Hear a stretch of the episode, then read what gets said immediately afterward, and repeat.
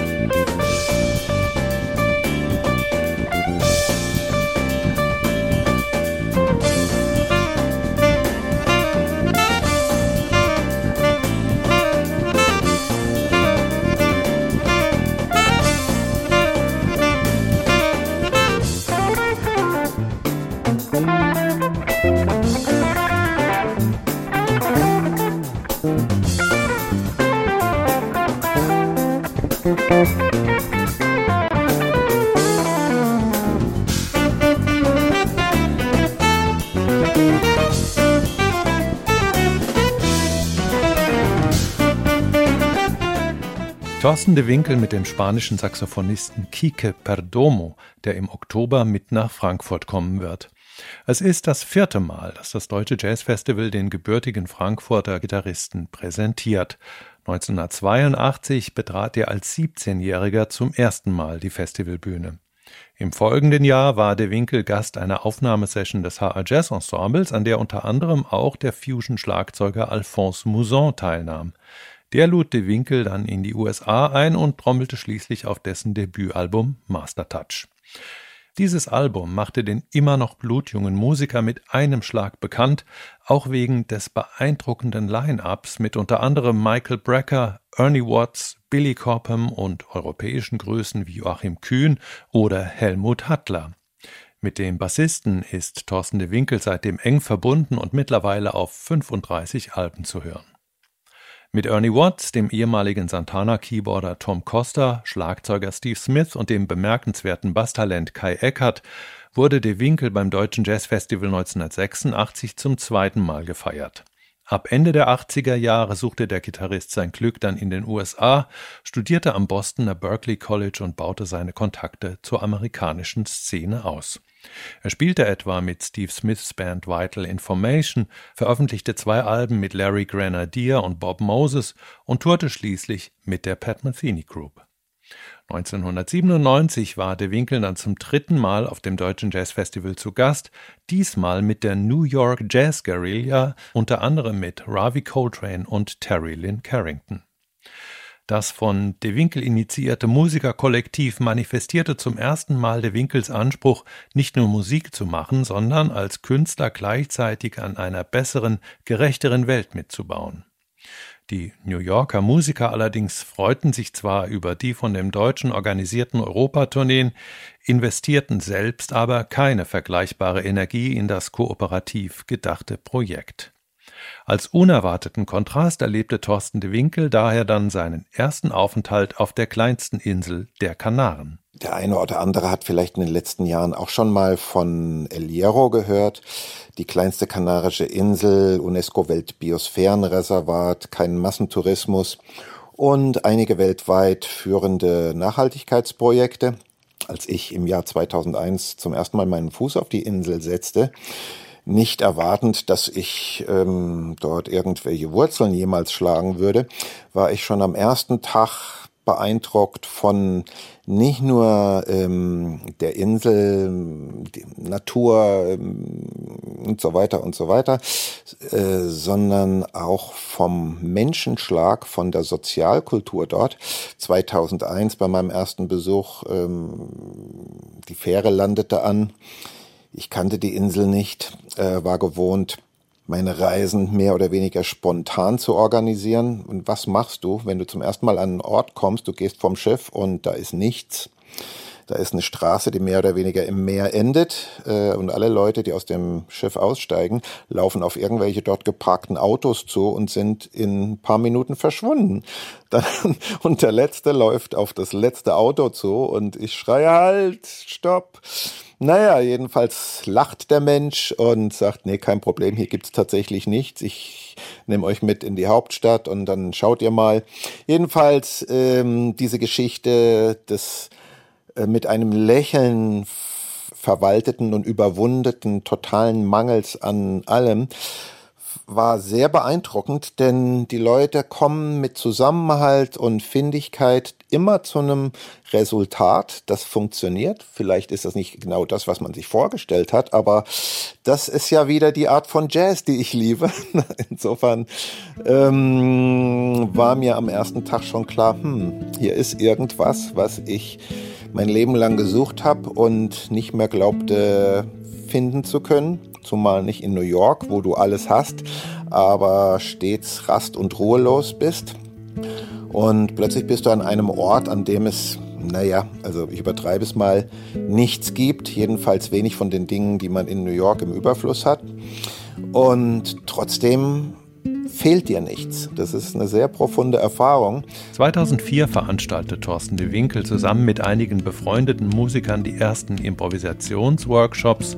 2005 das erste Bimbache Open Arts Festival. Damals hieß das noch Jazz Raíces, auf Englisch äh, Jazz and Roots. Und ab dem zweiten, dritten Jahr hatten wir schon Interessenten aus Afrika, aus Asien, aus Lateinamerika. Und äh, das, was ich mir lange gewünscht hatte, nämlich dass ein Projekt ähm, die, eine Dynamik aus eigener Kraft entwickeln würde, das mich in eine Position versetzt, nicht ständig mehr Energie äh, investieren zu müssen, als am Ende herauskommt. Und wir wuchsen und wuchsen und wuchsen.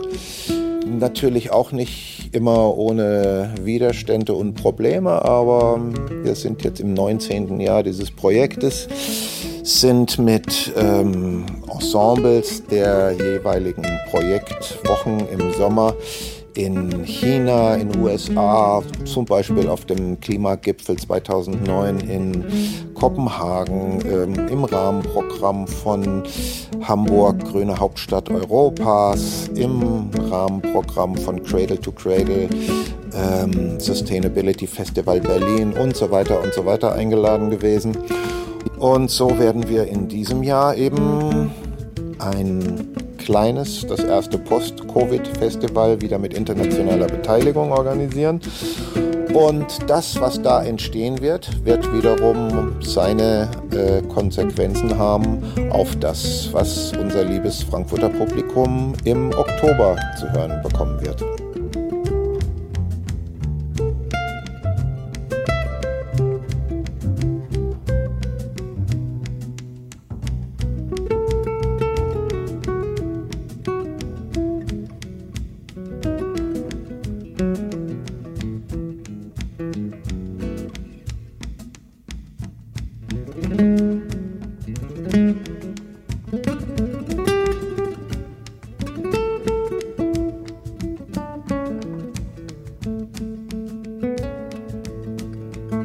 Thorsten de Winkels Komposition Many Worlds, One Woman in einer Bulleria-Fassung aus den frühen Jahren des Pimbace Open Arts Festival, wieder mit Kike Perdomo am Saxophon und mit dem walisischen Pianisten Willem Simcock, der ebenfalls mit nach Frankfurt kommen wird.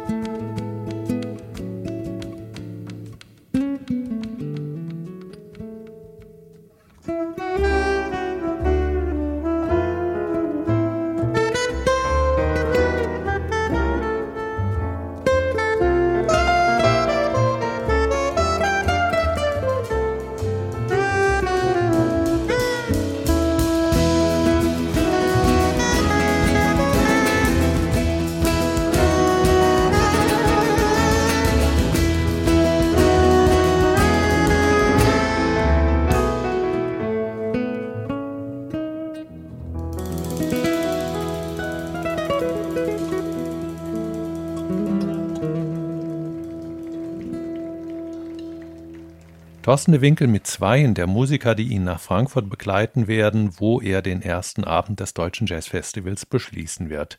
Die Jazz heute im Gespräch mit dem Gitarristen und musikalischen Weltenbummler. Wir nennen das ja ähm, The Art of Uncertainty von El Hierro nach Essaouira. Streng genommen hat der Rahmen eines solchen Festivals natürlich seine Beschränkungen und das ist auch äh, in Frankfurt am 25. Oktober der Fall. Wir haben ja nur eine Stunde, uns da musikalisch auszulassen und da es auch da darum gehen wird, ähm, Musik nicht nur ähm, vorauszuplanen, sondern auch viel Luft für Improvisation und Kreation aus dem Nichts zu erlauben, was ähm, gerade mit Gwillem Simcock ähm, eine wunderbare Sache ist. Wir hatten von 2004 bis 2008 eine Gruppe zusammen mit äh, unseren lieben Freunden Tobias Backhaus am Schlagzeug und Hans Höhn am Bass. Und wir hatten ungefähr 20 Kompositionen und Fragmente, aber weder war klar, wie wir anfangen, wenn wir auf die Bühne gegangen sind, noch ähm, war klar, welches Stück wo endet äh, und welches wann wo beginnt, ob die anderen mitziehen, ob man was ganz Neues macht. Und dieses Konzept, wenn wir ein bisschen zelebrieren am 25. Oktober, soll heißen, Karim Siad ist auf jeden Fall dabei. Und das Interessante wird sein, zu schauen, wie wir die Gnawa-Tradition in Form diverser, nicht häufig gehörter Beats in unsere etwas also im Jazz-Kontext etwas konventionelleren Kompositionen integrieren können. Das heißt, wir werden da ein bisschen zaubern mit der Polyrhythmik und der Polystilistik. Thorsten de Winkel über das, was uns erwartet, wenn er mit seiner illustren Besetzung zum Deutschen Jazzfestival Frankfurt kommt. Das Interview haben wir im Juli aufgenommen, einige Wochen nachdem Thorsten beim Gnawa Festival im marokkanischen Essaouira gleich mit zwei Gnawa Meistern aufgetreten war.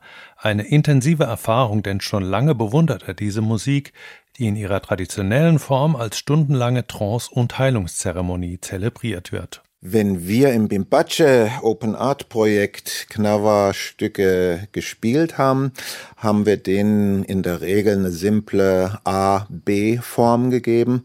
Sowas ähnliches wie ein Refrain und sowas ähnliches wie eine Strophe. Und der Rest ist improvisiert. Jetzt stellt sich aber heraus, dass die Gnawa-Meister eben nicht auf solchen simplen Formen basieren, sondern mm, ein Gnawa-Meister zeichnet sich unter anderem dadurch aus, dass er 100, 200 Stücke dieser Tradition kennt in der ursprünglichen Anwendung als Heilungstrance-Zeremonie ähm, den Personality-Typus des Kranken, der Kranken beurteilen kann und daraus eine Sequenz von Stücken bestimmt, die sozusagen eine, naja, eine spezifische Medizin für den Kranken und seine Krankheit darstellen. Da ist nichts mit klarer Form ähm, acht Takte A, acht Takte B, sondern das sind komplexe Narrativen, wo ich erst einmal gar nicht so sicher bin, wo die Eins ist und wie ich festgestellt habe, war die Eins auch ein bisschen anders äh, bei vielen Stücken, als ich mir das zuvor vorgestellt hatte.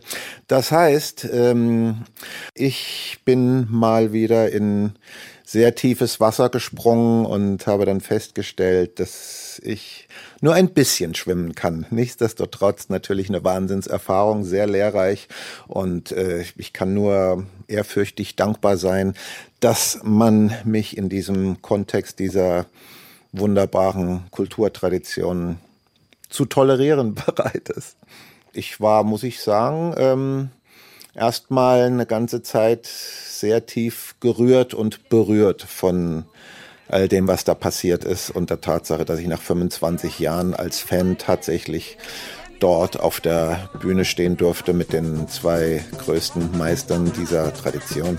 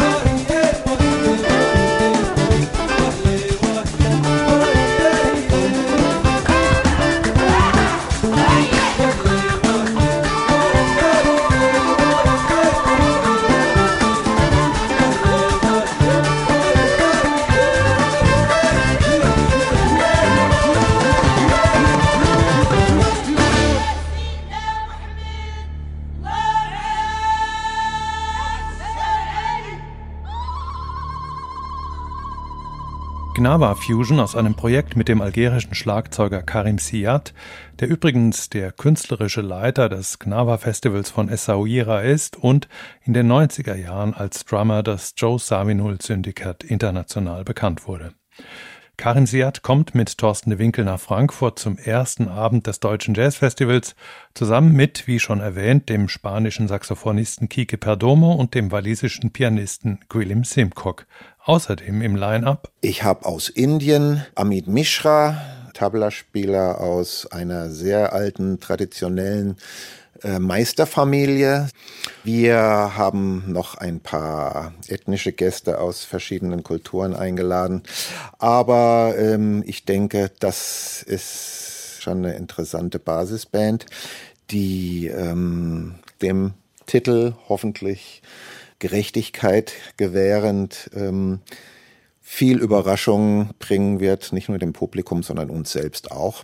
Denn auch das ist was, was man naja, als Sprache entwickeln muss über Jahrzehnte.